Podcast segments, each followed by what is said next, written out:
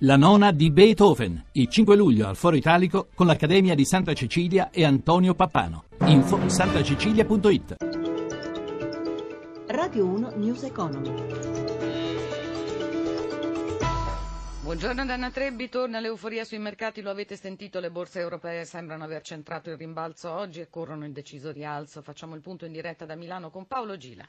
Buongiorno da Milano, anche se dobbiamo dirlo, ritracciano dai massimi. In mattinata il Fuzimib era arrivato a guadagnare oltre il 4,5%, ora limita il suo progresso a un comunque consistente più 3,72%.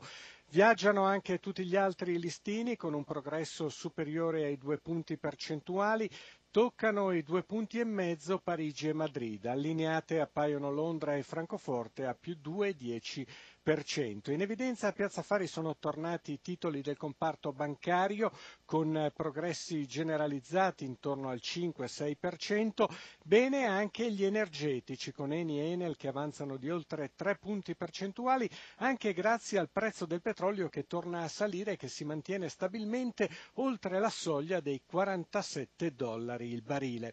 Bene anche lo spread, il differenziale di rendimento tra i BTP e i Bund decennali scende scende a 154 punti base con il rendimento dei BTP a 10 anni all'1,44% dopo l'esito dell'asta dei bot 6 eh, miliardi il collocamento per i semestrali con i rendimenti ancora negativi allo meno 0,15%.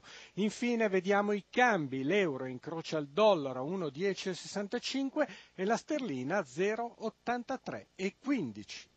Grazie a Gila, adesso andiamo con i dati Istat, cala a giugno la fiducia dei consumatori e imprese, è la prima volta che entrambi gli indici peggiorano da fine 2015 e sempre nel 2015 rileva ancora l'Istat, dopo sette anni il sud del paese torna a crescere, bene anche l'occupazione, ce ne parla Massimo Giacomini. È il primo recupero dopo una discesa durata 84 mesi. Il prodotto interno lordo del sud della penisola ha fatto segnare nel 2015 una crescita dell'1%. I dati sono dell'Istat e indicano una ripresa analoga in percentuale a quella del nord-est, area dell'Italia quest'ultima che però partiva da condizioni differenti rispetto al mezzogiorno. A trainare la controtendenza del meridione il settore agricolo con un più 7,3% che farebbe pensare anche che una parte di questo sia dovuto all'emersione di una quota di nero. Bene, sempre al sud, commercio, pubblici esercizi, trasporti, telecomunicazioni e costruzioni. Calma piatta invece per il settore industriale tradizionale, mentre servizi finanziari, immobiliari e professionali retrocedono ulteriormente. Segnali positivi anche sul fronte occupazione, più 1,5% nel mezzogiorno. Se per il ministro del lavoro Poletti si tratta di una conferma che l'economia e l'occupazione hanno ripreso a crescere dopo lunghi anni di crisi, i sindacati rimarcano il divario nord sud rimane ampio, dunque sostiene Farina Cisle è necessario proseguire nel risanamento. Per fracassi CGL, LOI, WIL bisogna accelerare nell'utilizzo dei fondi europei.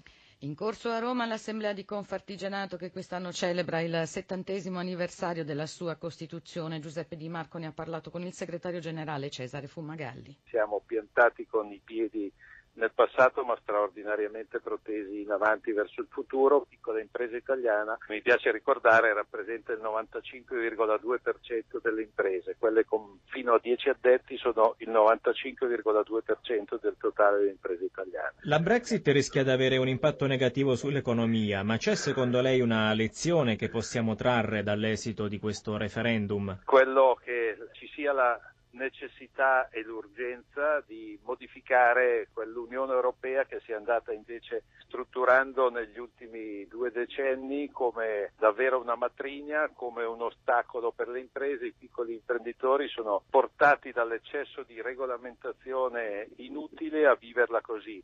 Noi pensiamo invece che l'Unione Europea sia una grande opportunità, ma che si occupi dei grandi temi. Uno dei grandi ostacoli per lo sviluppo delle piccole imprese è quello delle tasse. La nostra battaglia quotidiana è quella di riuscire a far comprendere al decisore politico che una serie di politiche di sviluppo non possono prescindere dall'allentamento della morsa che oggi ha il fisco sulle piccole imprese.